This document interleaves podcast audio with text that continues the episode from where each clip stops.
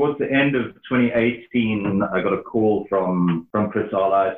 Uh, he said he just said to me, "Look, do you want to work with some Skurfberg fruit?" You know, so obviously I got I got very excited. oh, Butcher, you dickhead!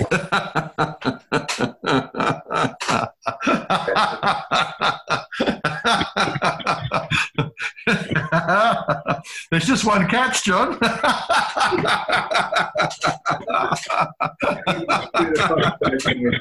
Oh man, that's hilarious. that was literally the conversation we had, and uh, we were very excited. And he said, "No, there's a catch. It's Sauvignon Blanc." I was like, "Oh." oh.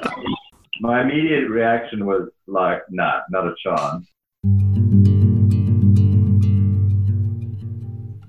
Hello, and welcome to the XNMO podcast. I'm David Clark. We are in the middle of a government enforced lockdown here in South Africa where the sale and movement of wine, at least for now, is forbidden. So, to keep ourselves busy, we have decided to release a new podcast episode every day during lockdown. You can find our release schedule at xnmo.co.za. Also, a quick note on the quality of the audio. As we are in lockdown, we are relying on the internet to record these podcasts, and unfortunately, it doesn't always behave. We have done what we can to make these episodes as listenable as possible. Today on the podcast, we have John Seccombe, winemaker and owner of Thorn and Daughters, a wine brand based in the Walker Bay district in the Cape South Coast region of South Africa. From his maiden vintage in 2013, John quickly established Thorn and Daughters as a name to take very seriously he was one of the first winemakers to put a spotlight on the very rare Semillon Gris variety with a wine called Tin Soldier, which was released from his maiden vintage in 2013. He makes his wines at Gabrielskloof in Botrivier, alongside other new wave producers Peter-Allan Finlayson uh, from Crystallum, also the Gabrielskloof winemaker, and Marelise Niemann from Momento Wines. John is also one of the very few South African winemakers who studied viticulture and winemaking outside of South Africa. We chat about his journey in creating the Thorn and Daughters project with his wife Tash, and he talks us through each of his 2019 wines. John is a true gentleman and one of the nicest people in wine that I have met. I think being slightly older and having a bit more of a diverse professional background gives John a, a different perspective and a worldview than many of his contemporaries. And I think that's really served him well. He is quite humble, almost apologetic, a very deep thinker, and a hopeless Epicurean. I give you John Seccombe. I'm joined here by John Seccombe of Thorn and Daughters. Hi, John. Hi, Dave. How are you? I'm very well. Thanks for thanks for joining me today. Good to be here. You've got your 2019s due for release pretty soon. Maybe run us through your your life in wine very briefly from when you got into the wine trade, because I know you didn't study wine uh, straight out of high school. Uh, you sort of came through it via hospitality more. So maybe walk us through that and just give us a bit of your background. Yeah, so I think um, you know my first encounter with wine was was working in hospitality. Uh, I grew up in Johannesburg, you know, not in a, a wine and food family. We had wine, but it was usually the box variety uh, sitting in the fridge. So you know that was that was kind of limited experience I had with wine. And then uh, while I was at Stellenbosch University studying mathematics and computer science, I met my now wife, Tash. And yeah, she kind of put me in touch with, with that world as her, her folks uh, had wonderful hotel and restaurant up in the Drakensberg. So I spent the summers working with her dad in the kitchen, working in front of house there. And while we were at Stellenbosch, I started working with Ken and Alan Forrester at 96 Winery Road. And, um, you know, that was a great introduction to a lot of different wines. Uh, you know, we drank a lot of wine with, there. We met a lot of wine people. Uh, people were very generous with tastings. So that's, you know, that's re- really where it all started. What year and was that, John? When, uh, that was 99. So we were just finishing up Stellenbosch.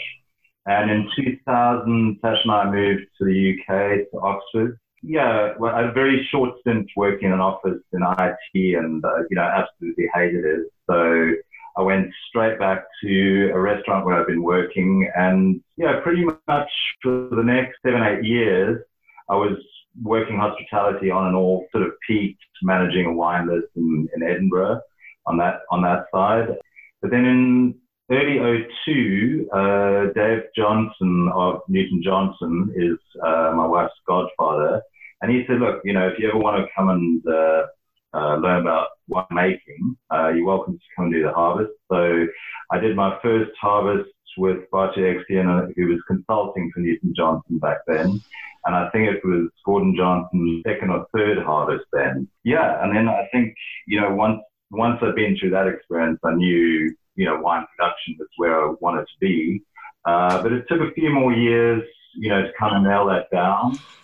Uh, so Tash and I were based in the UK, and I decided to do a, a BSc Viticulture and Enology at Plumpton College in the south in the south of England near Brighton. Did that degree, you know, worked a bunch of harvests, Australia, France, uh, California.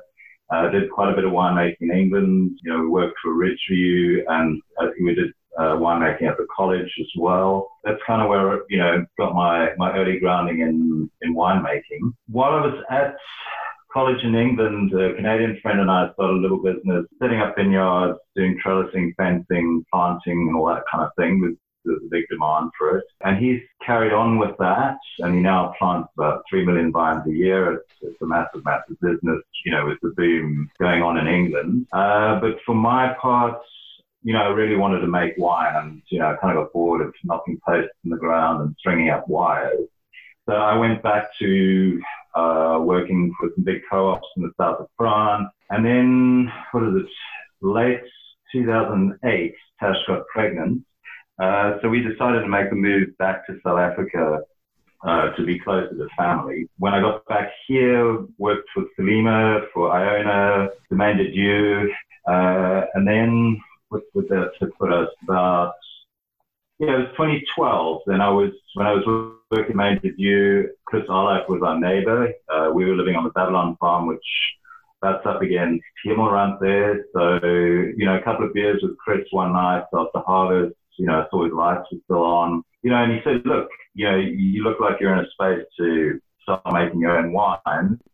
So Chris offered me a bit of space at Hemelrand. So I, I got organized with a few little vineyard contracts uh, to start pressing wines from the 13 harvest. And, you know, at that stage, we were sharing the space with Olaf Vineyards and with Chris Alheit. Yeah, there was a really great, uh, really great space to start out in, and build a friendship with, with Chris and Peter Allen. What was your inspiration in terms of the name of Thorn, Thorn and Daughters? I mean, did you did you come up with that pretty early on in the piece, or was that a, a later conversation and a thought process? Yeah, so I think I think I quit my job uh, mid 2012. So you know, Tash and I had obviously started to think about what we were going to call ourselves, and you know, to be very honest, it took it did take us about 18 months to, to hit on an uh, idea. You know, and we like the idea of, uh, you know, obviously of having a family brand. Our surname is actually Thorn Seccombe, and Seccombe tends to be very hard for people to pronounce. So we settled on the thorn part. That was we felt simpler and stronger. You're both known as Sekombi in in the Afrikaans parts of uh, of South Africa. So is thorn a bit easier for them? Yeah, exactly. So okay. Kombi is yeah comically mispronounced our entire life. So we stuck with thorn, uh, more understandable. Fair enough. And the first year you came out was which was 2013 was your first production. You came out with something called the Rocking Horse and another wine called the Tin Soldier, both of which you still produce. Talk us through. I mean, uh, one of them is a is a white blend at that time uh, with a few different varieties, and that's changed slightly over the years. And then the other was a, a skin contact Semillon slash Semillon Gris. That's a, I mean, that was a pretty bold maiden vintage choice. I would have thought. Yeah, you know, I think, um, you know, you obviously know Chris Alheit as well as I do. You know, sharing space with them and ideas, you know, we really cooked up a lot of plans and ideas, you know, and there was, uh, you know, a lot of the discussion was around, you know, making South African wines, you know, or wines with a very strong South African identity. You know, part of the reasoning there was to start strong with, with wines that, you know, we couldn't find somewhere else. And wines, you know, we weren't trying to imitate uh, someone else's style or something, you know, and really sort of strike out in our own direction. Um, you know, so especially something like Semillon Gris, you know, that, that, that was an ideal vehicle, you know, with, with Tin Soldier to do something, you know, very different that kind of hadn't been seen before. I mean, not that skin contact, you know, as a method is, is all that new. You know, it really wasn't, you know, that we were, we weren't reinventing the wheel, but, you know, we were looking to strike out in our own direction. Then in terms of Rocking Horse, you know, I'd, I'd had some experience or experience tasting some of these Mediterranean white blends. Got a friend who's a, a very avid collector and buys a lot of Eben Sadie's wines, and I'd always been very impressed by the Palladius.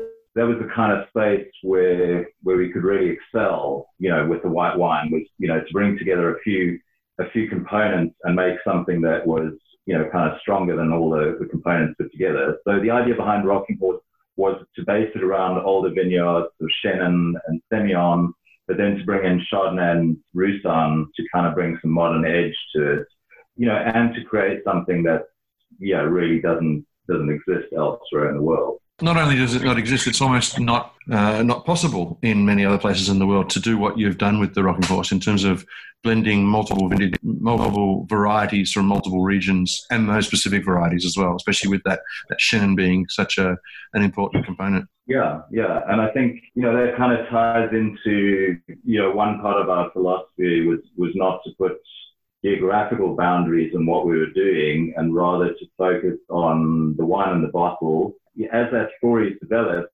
the sites become more interesting. You know, if we can if we can express the sites through really great wines, then the story of the site becomes interesting. Kind of hard to explain, but you know, I think starting out with Thorn and Daughters, I just decided I didn't want to put any kind of boundaries on it because I knew that we would kind of grow and develop our aesthetic as we as we moved along. I didn't want to limit that with sort of preconceived ideas.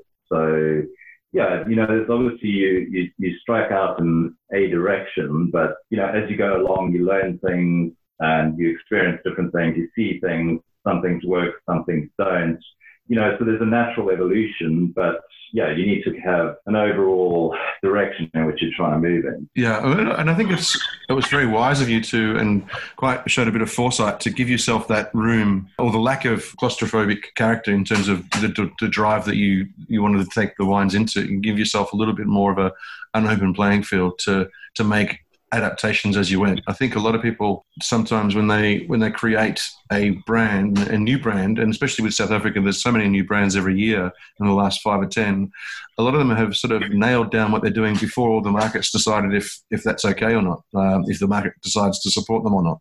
So it's I think it's I think it was wise to to leave that open for yourselves. It was luck that we did that, but it was also I think you know to give ourselves room to learn, to give ourselves room to make mistakes. You know, I think a lot of people put too much pressure on themselves to be perfect straight out the gate and, you know, have this 10 year plan and all that kind of thing. Yeah. You know, and you don't leave yourself room to develop, you know, and I think that, I think it's one of the things we realized, you know, that the, you know, when you start one of these brands, the playing field is so open, you can really do anything. We realized that and just said, yeah, we've got to, got to respond to things as they, as they come up in front of us. No, very cool. And so fast forward uh, seven years into 2020, you're now about to release your 2019 wines. So the Rocking Horse is still there, Tin Soldier is still there.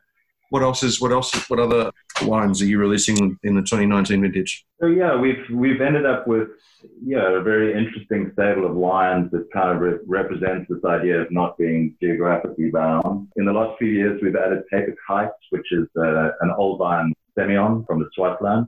You know, and one of the sort of happy things that's come out of this organic growth process is that we now have uh, the Schreibers on the Paardeberg who grow our, our Tin Soldier and Paper Kite grapes. The Paper Kite is from a, a bushvine Semillon vineyard that was planted in 1963. It's predominantly Semillon Blanc with a smattering of uh, Semillon Gris vines in there. Uh, and that goes into the Paper Kite. Then cuttings from that Semillon Gris have gone to make uh, a vineyard of 100% Semillon Gris, and that's going to the Tin Soldier. So it's really great. You know, this wine started out in a, a, very different place, but now they're sort of very, very closely related, and but two very, very different expressions of Semillon. We've become somewhat of a Semillon specialist, you know, also along this road. What we've also added, uh, we've got Cat's Cradle. It's, uh, it's another old vineyard of Chenin uh, up on the Paardeberg from Scorch Rousseau at Langkleur, uh, and that goes into our Cat's Cradle bottling. And then from 19, we've added uh, Snakes and Ladders, which is a 100% Sauvignon Blanc from up uh, in the Skurfberg. There's two very well-known wines made uh, up there, just given given Sadie's old vine series Skurfberg and uh, Magnetic North. Uh, and we've tapped into a, a, vineyard of Sauvignon Blanc there that it's, it's relatively old. It's about 24 years old, bush vine.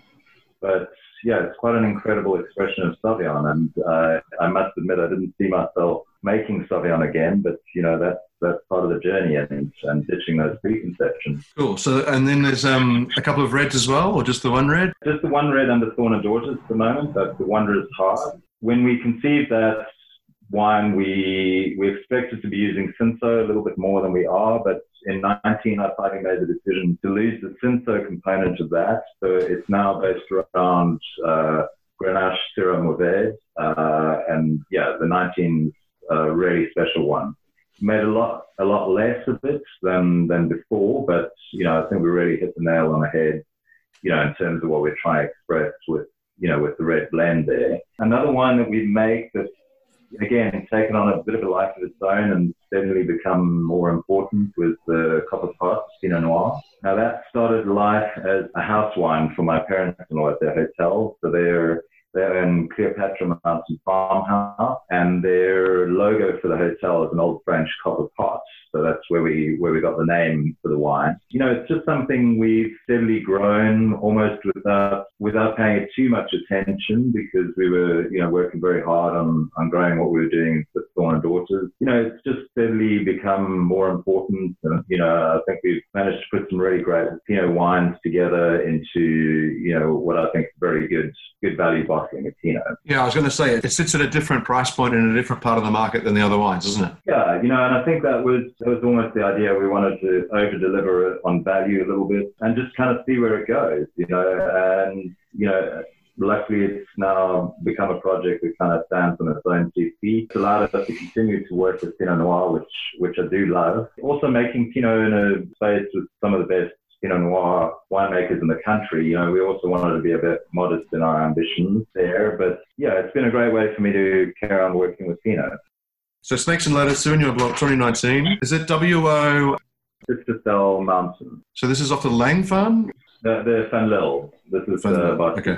And so, when did you first look at this fruit? Was this this is? Did you play around with it in previous vintages, or what was happening with the fruit before you got hold of it? Towards the end of 2018, I got a call from from Chrysalis. Uh, he said he just said to me, "Look, do you want to work with some Skurfberg fruit?" You know, so obviously I got I got very excited. oh, Butcher, you dickhead!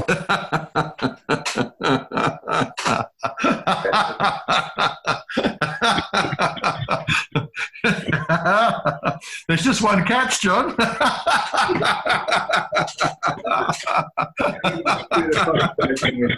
oh man, that's hilarious. it was literally the conversation we had, and uh, we were very excited. And he said, "No, there's a catch. It's Sauvignon Blanc." And I was like, "Oh." oh. my immediate reaction was like, "Nah, not a chance." But then he said to me, look, he made a barrel actually from the Lanes farm.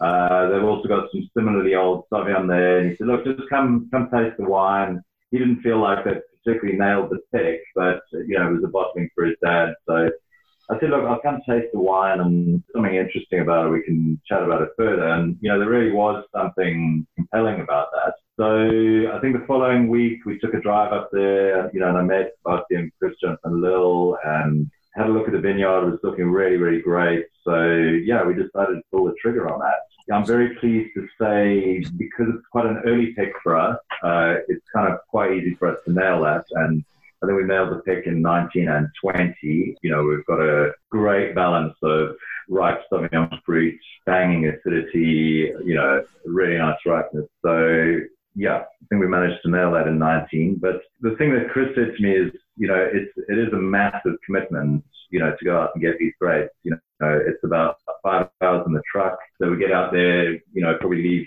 leave the cellar around midnight, get there at 5, 5.30, ready for a pick at 6, and then head back the same day. So, you know, it's, an, it's a massive commitment. But you know, when I see what's in barrel for 2020 and what's in bottle for 19, um, it's totally worth it. So in terms of winemaking for that, uh, so, sorry, John, just I want to make you go backwards just a second. Sorry. What was so compelling about the wine you were tasting?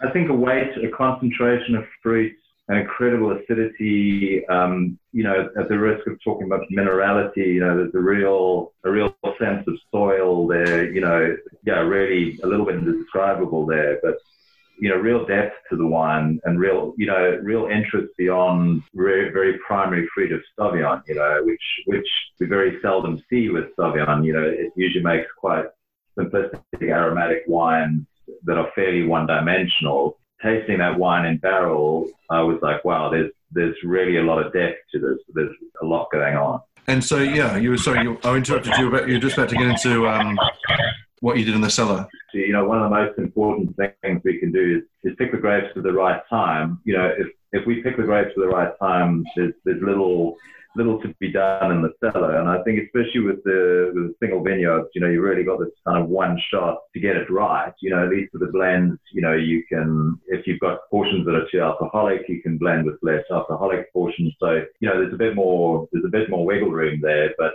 you know, with the single vineyards you really got to nail it. So once we bring that into the cellar, just whole bunch press, not old Vaslin. It looks like a horizontal basket press. You know, we work very oxidatively on juice. So we let that we let that shit go brown. We don't add sulfur. We don't use dry ice. So basically, we take that, that little Sauvignon Blanc uh, recipe book that's placed around the industry and we just put it on the fire. So we did all the wrong things with this uh, in, in terms of that recipe you know, work the juice very oxidatively. It's naturally fermented in uh, a couple of 600 liter barrels this year, or 19, I should say, and let it go through malo naturally, and then get some sulfur in about August, and then a little top up again before before bottling. I think, like all our winemaking, we try to do try to do as little as possible. You know, obviously things need nudges, they need a bit of batonnage or racking. You know, we'll do things like that, but you know, largely we try to we try to do things as simply as possible. And how many bottles of that in 19 did you make? It's about 1,720, so it's going to be pretty limited. So for the world? Yeah. okay. Yeah. Yeah. Yeah, worldwide, yeah. 1720. Okay, perfect. Next, the Cat's Cradle was the other most recent edition. So that's uh, Sculpts Rousseau, who, um, who actually we get our yeah. from for our for our wine. Exactly, so you know, so you know well. So that's Hubert Kloof? Uh, yeah, Langkloof. No, no, but it's in the Hubert Valley in on the Paardeberg. Yeah.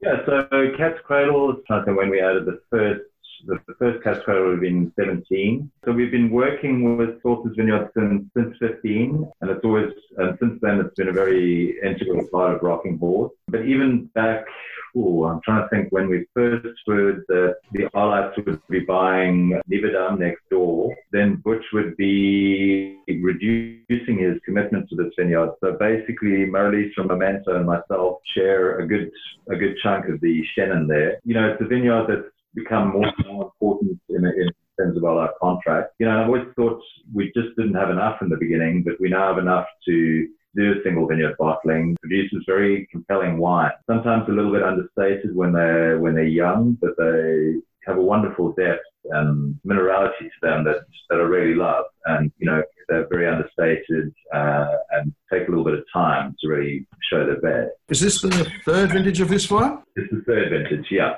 And have you made much many adjustments to what you're doing in the cellar with this with this fruit? The winemaking and that we do, uh, especially with our white, is, is largely the same, barring a few nudges in various directions. Uh, but with the Chenin, I like fermenting it in the old 600 liter barrels we have. They're, they're a little bit more reductive, tend to make the wines a little bit more linear. Whereas if they were in smaller 225, they might be a little bit more open aromatic uh, yep. earlier on.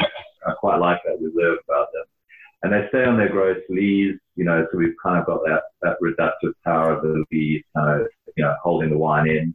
Uh, but like I say, we, you know, we only add salt for the first time in end of July, August, sometimes December, depending on the condition of the wine, you know, so they, they do have a bit of time to stabilize and open up. But yeah. like I said, we really keep this kind of linearity about the wine at the moment. You've already um, chatted a little bit about Paper Kite and Tin Soldier. Now, Paper Kite used to be from Franschhoek and now it's from, from Swartland. Maybe just talk to me about the decision to keep the name, because it's not, obviously, these aren't vineyards that you own, these are vineyards that you work with and the growers that you work with. Talk to me about that decision to, to keep the name even though the fruit was different. Paper Kite was born in, in the 15 vintage when we, we had, a, had a bit of access to the Semillon and Landau du Val. But unfortunately, at that stage, Basil Landau was looking for someone really to take over the whole farm uh, in terms of buying grapes, you know, vinifying and kind of really take it off his hands which we obviously weren't in a position to do. The fruit uh, from that vineyard, epically old, it was planted in 1903. So the fruit is, for that is now going into uh, Rickety Bridge's cellar. So, you know, unfortunately, that's kind of the nature of what we do is some of our contracts are very secure and then some of our contracts we're in one year out another year. And, you know, sometimes we just have to be a bit philosophical about that. So the first the first bottling of Kite was from the, the Landau du Val vineyard. In 16, knowing that we weren't going to get uh, any fruit off that, I approached Francisco Schreiber and I said, look, you know, I've been paying, uh, you know, a huge premium for these old Semillon grapes, and I know that, you know, I knew that she had a, a really, a really good vineyard. So I said to her, look, you know, I don't want to be pushy about the contract or anything like that, but you know, this is this is the kind of money we're talking. You know, if you'd like to talk to the guys that are buying it, you know, and, and just get back to me. It took a couple of weeks, but she approached them and I think the, they wanted to budge about 800 rand a ton or something like that. So she said, no, you know, we're prepared to pay good money for it. So the contract part us. You know, that 2015 almost became an anomaly, anomaly. So I decided, you know, seeing as we had such a good contract signed up with Francisco I, I said, well, Paper is going to be an expression of Old Vine Semillon uh, going forward, and it will be based around this vineyard. So, you know, it's again one of those things that took a couple of years to resolve itself. You know, now each year it's a single vineyard bottling from that old part of it. Are you making the wine pretty much the same as the others, or is there a little bit more skin contact on this one? There's a Gris component um, in the vineyard as well. Are you including that in this wine now, or are you shifting that over towards the uh, the Tin Soldier? There's a very small Gris component to the vineyard. You know, the thumb suck I would say sort of five to seven percent. Uh, but when we pick the, the, the paper kite vineyard, we pick, pick everything and whole bunch press it. Okay. So it's very much made, made, you know, in the same method as Sauvignon and the Chenin. You know, the one caveat with Semillon is it, it does tend to get a bit reductive. So watch that very, very carefully, especially after malolactic finish. And we often need to do a racking off gross leaves on the on the Semillon uh, because it can get stubbornly reductive, uh, yeah. which I'm, I'm very anti. How have the vintages progressed? I mean, this seems like it's going to be the most uh, being you know a single vineyard old vine wine, probably the most reflective of the of the vintage. Would you agree with that, or not? Out of your wines? I think all of our wines, you know, we want to see some some kind of vintage expression. And I mean, certain expression of the vintage, you know, through the lens of that that particular vineyard. But yeah, I would think 19, you know, 19 very much in a line with the previous three vintages. You know, we've got a good balance of acidity and ripeness with, with these wines. Yeah, I think it'd be fair to say, you know, it's a good look at vintage conditions. There's like a mother-daughter relationship with the paper kite and the tin soldier. And the tin soldier also has changed sources of the fruit and has your winemaking and time on skins and de- destemming, all of that sort of uh, manual processing changed? Like you say, it's a wine that we've made from the beginning. There's, you know, there's definitely been a, clear evolution, you know, especially around sourcing. You know, when we first we first encountered the Gris, Chris Alheit was working with the La Colline block in Franschhoek I went in with Morne Vrey from Delaire on an old Semillon block near the prison there at St. Croix. You know, Butch and I got to talking about the Gris. You know, we said we hadn't tasted many or seen many wines that were made out of it. I think it was Peter Euvrard at the Orangerie had made a whole bunch of pressed Semillon Gris that was quite intriguing. You know, so we're very curious about about Semillon Gris and what to do with it. Butch at the time, I think, was vinifying his Gris separately from La Colline. And then what I decided to do on that St. Croix block, I saw that there was gris in it, but not very much. What we did in the first year was to pick all the gris out of the block and then pick the same number of crates of white out of the block. Okay. And then descent all that and do a skin contact on that. First iteration, I was 100% skin contact wine. Uh, we never fermented it on stems, you know, because I never wanted something too rustic. So the first iteration was a 100% skin contact or skin fermented wine. Did about seven to 10 days until almost dry and then press off, settle in the tank a barrel. Now, if we fast forward to 19, in 17, 18, and 19, I've been toying around with a whole bunch pressing a portion of the Semillon Gris. So we've gradually upped the proportion of the wine that's not skin fermented. So basically, we take a portion fermented on skins and another portion we uh, we press directly. In 19, I think we finally got that portion up to about 40% of whole bunch pressed wine. Yeah, and we've hit on to really really nicely balanced wine in, in 19. I would say, I'd say with Snakes and Ladders, the Tin Soldier is definitely one of the, you know, one of the wines stands out, you know, in the lineup. It's really come right in the in the 2019 vintage. Yeah, and it's almost the wine that you're known for internationally, isn't it? I mean, people, because it is so unique to South Africa, Semillon Gris, it is such a rarity here. And then for someone to, to really delve into it and and examine it from different different points of view and you know ferment it and treat the fruits slightly differently over a course of seven years. It's uh, it's been a very very interesting journey. Yeah, going back to not putting too many preconceptions around what we do, you know, we also, I wouldn't say that we're experimental, but, you know, each year I try to sort of tweak and fine tune what we're doing um, because, you know, there's also an awareness that we are still a very young wine business and, you know, we need to learn, we, you know, we need to keep improving, you know, without throwing the baby out with the bathwater you know, I think if you if you're always chopping and changing what you do, you know, it's, it's very hard for people to follow what you do.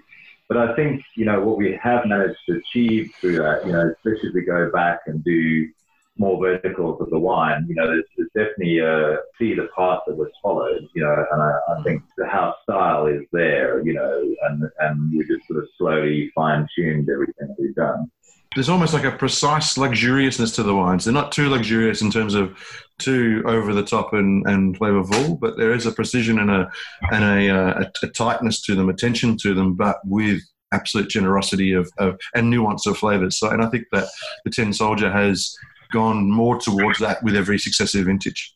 You know, I think with the 19, yeah, I'm really really pleased with the results. You know, the the whole bunch press portion brings out a whole other aromatic dimension there that, that, that was maybe lacking a little bit in the in the previous vintages.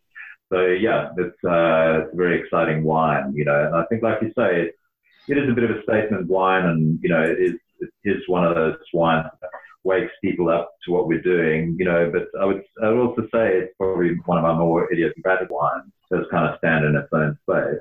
And that's probably why it's seen as as uh, as why it sort of goes along with your name in terms of oh, it's Thorn and Daughters, oh, they make that Tin Soldier wine because there aren't yeah. that many others out there. And finally, on the whites, the Rocking Horse. I think the advantage of having made a few vintages of this wine, you know, we kind of we're getting into a space where we know what we're doing and you know what we're trying to achieve. 19, 18 and 19 with the Rocking Horse felt like very much cruise control vintages. You know, we've got a very settled set of vineyards that are going into those wines. We know what to do with them. We know where we want them to be. 19, where do we go? We go back to being a little bit Roussanne heavy on this. You know, it's got a it's got a fullness and power to it. The Clairette portion has diminished a little bit, so we kind of lost that, that that very delicate edge on that. But I think you know we've got fantastic acidity from all of the blocks, so again, I think you know that's a wine where you know, like you say, we, we balance that opulence with you know with tension and um, linearity and acidity. You know, again, very very very happy with how the 19's gone. You know, and I think yeah, I think each year, like you say, we we end up with the with the vintage expression, you know, and and some nuance to the wine. But uh, yeah, I think with the 19, in a really really good place. And how are the previous vintages drinking? If you look back at the wines you've made, the rocking horses, what how would you surmise the, the journey of, of those wines?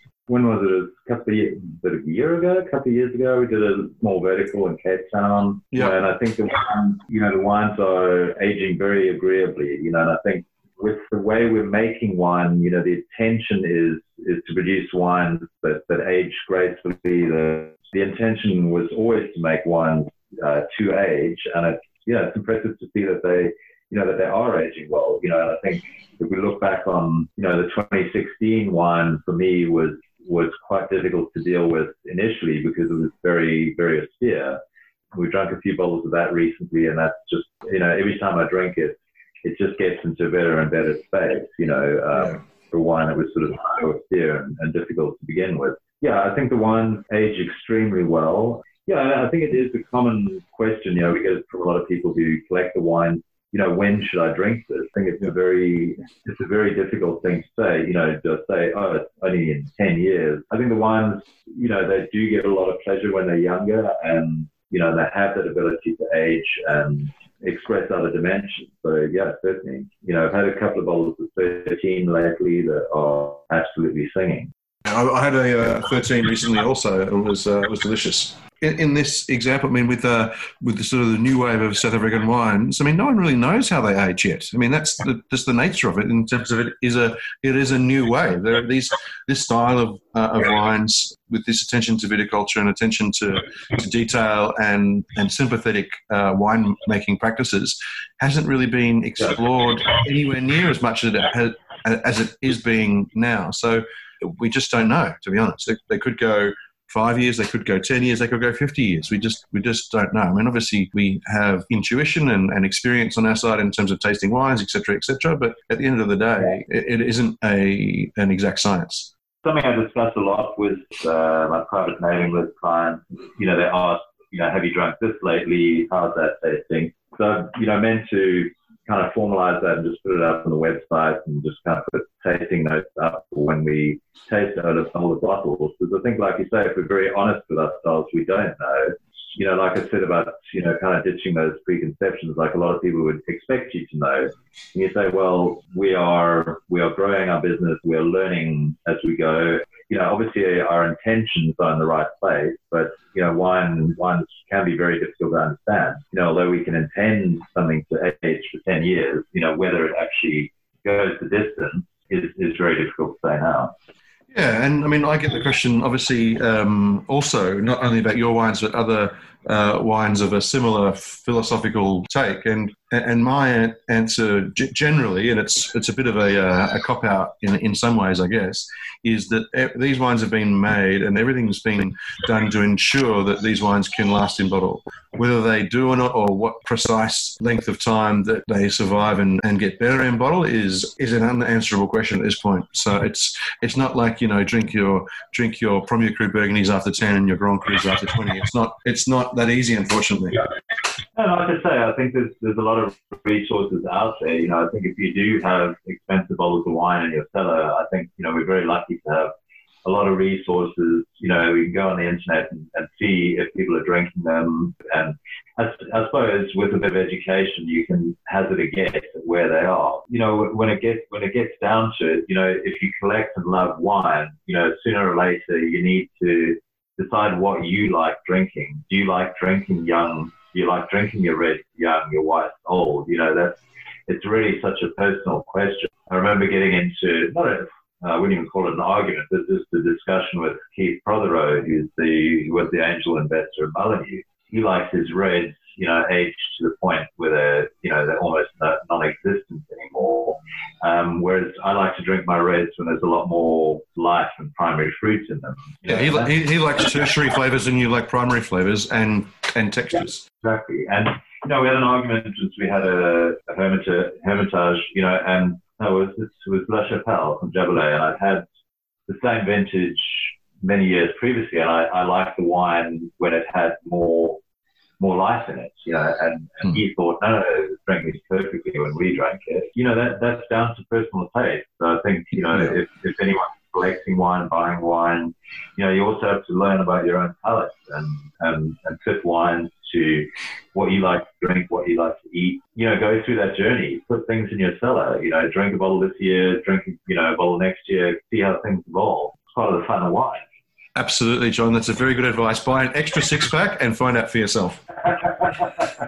exactly. now the two reds, Wanderer's Heart. What is that like a, a red version of, of, Rocking Horse in terms of philosophical starting point?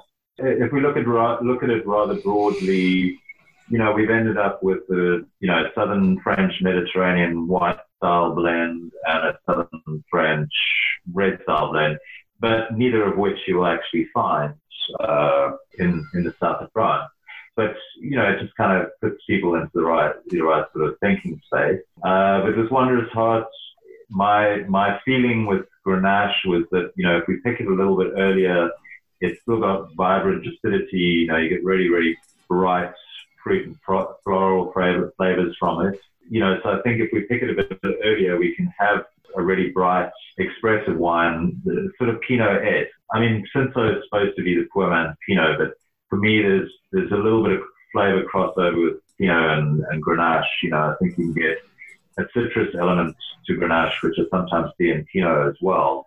So we are trying to capture that in Grenache and then add Cinsault as this kind of background perfume, then Mourvedre and Syrah just to kind of spice things up. Yeah, what happened in 19 is that it's got totally frustrated with the, the, Cinsault component. It was, it was a lovely old vineyard, but I got sick of making such high pH wines and, you know, kind of chucking out half the barrels and all that sort of thing. Yeah. Sort of fit of irritation, just said, no, I'm going to put the blend together with Grenache, uh, Mourvedre and Syrah. And yeah, I think going forward, that wine might find more of a home in, uh, in Overberg. Uh, where we're working with, we've got great vineyards there. We're still sourcing a little bit of Swartland fruit on it. Yeah, it's a, it's a wine that's it's evolved quite a lot since we since we put out the 16 and you know in all honesty i'm trying to figure it out for myself i think i'm a much more much more natural white wine maker than i'm a red wine maker and have you got some plans to do single varietal reds in the future? We, we may do yeah. Uh, it's a question i get a lot. Uh, but you know i think like i say it's, it's a fairly organic journey that we're on, you know, if I find something that, that's very, very compelling, I'd be tempted to, to work with that. Um, but I think, like I say, that tends to be on the white front. Uh, and then, you know, in terms of red, I haven't seen something and that I'm, you know, desperate to work with. Uh, but yeah, it may well happen, you know, and, and Pinot is kind of, uh, scratching that itch for me, you know. Yeah, right. Okay, I see. And maybe just chat quickly about the names of the wines. They're quite um, visceral and themic, or they have a theme. The whites seem like, like kids' toys. Yeah, so the so the first name we came up with was was Rocking Horse, because I just uh, knocked apart an old barrel and, and made a rocking horse out of it for my daughter's first birthday. So I think, you know, going back on that sort of creative part that we had, we, you know, we had Thorn and Daughters uh, out and we said Rocking Horse is a great name for wine and brought in that idea of being handcrafted and something that was linked to us. And then we realized, you know, we have this archetype of childhood. You know, there's almost no culture that doesn't have some form of rocking horse in their children's lives. So mm. we just we had this idea of archetypes of childhood. You know, and then we the second one we had was Tin Soldier. My image for that was little tin soldiers that you're playing with in the garden as a kid that sort of later get dug up when you're, you know, digging digging over the beds and stuff like that. So Semillon was kind of like that. You know, it used to be such a such a big part of the South African wine industry, and now you know it's really, really few old vineyards hanging around. They're like this old, this old foot soldier of the South African industry that hardly exists anymore. We kind of branched out on that. So, you know, paper kites, uh, cat's cradle is a little string game that you play with your hands. You know, these are all things that are archetypes of childhood. And we felt being a family brand and our daughters kind of growing up with this, uh, we thought it was a great, a great theme to work with. And then just one slight variant on that was Wanderer's Heart, uh, where we got a friend of ours to write a short series of stories for our kids. Took the inspiration from that for that name from one of the short stories. I appreciate your um, your time uh, running through these lines for me. Uh, just before I let you go, obviously you probably mentioned a few of um, these already, but uh, if someone comes and buys and drinks all of the uh, Thorn and Daughters wines they can, what would you point to them next from South Africa? What are you drinking and uh, uh buying and drinking uh, for yourself? Yeah, that's uh, that's a very good question. I'm a huge fan of Lukas van Loggerenberg's wines. I think he's got a got an incredible touch, especially on his reds. His, his graft is sensational. Um, we're very lucky to have access to a lot of Peter-Allan Finlayson's Crystallum wines, which just just cracking. With something we buy regularly but don't drink regularly, or uh, you know, obviously Chrysalis wine something like a Porseleinberg Syrah is very inspirational on the red. I think that's a good, you know, and then obviously Restless River, the Chardonnay is one of my favorites in South Africa, and the Cab is my wife's favorite red, so that's that's handy. yeah, that's, a, that's a good visit then. and Vessel was quite a fan of Rocking Horse, so yeah. Oh, that, that works out well. um, and just quick one, Matt. Um, your time at Ridgeview, their focus is on sparkling wine. Uh, is that something you want to explore at some point?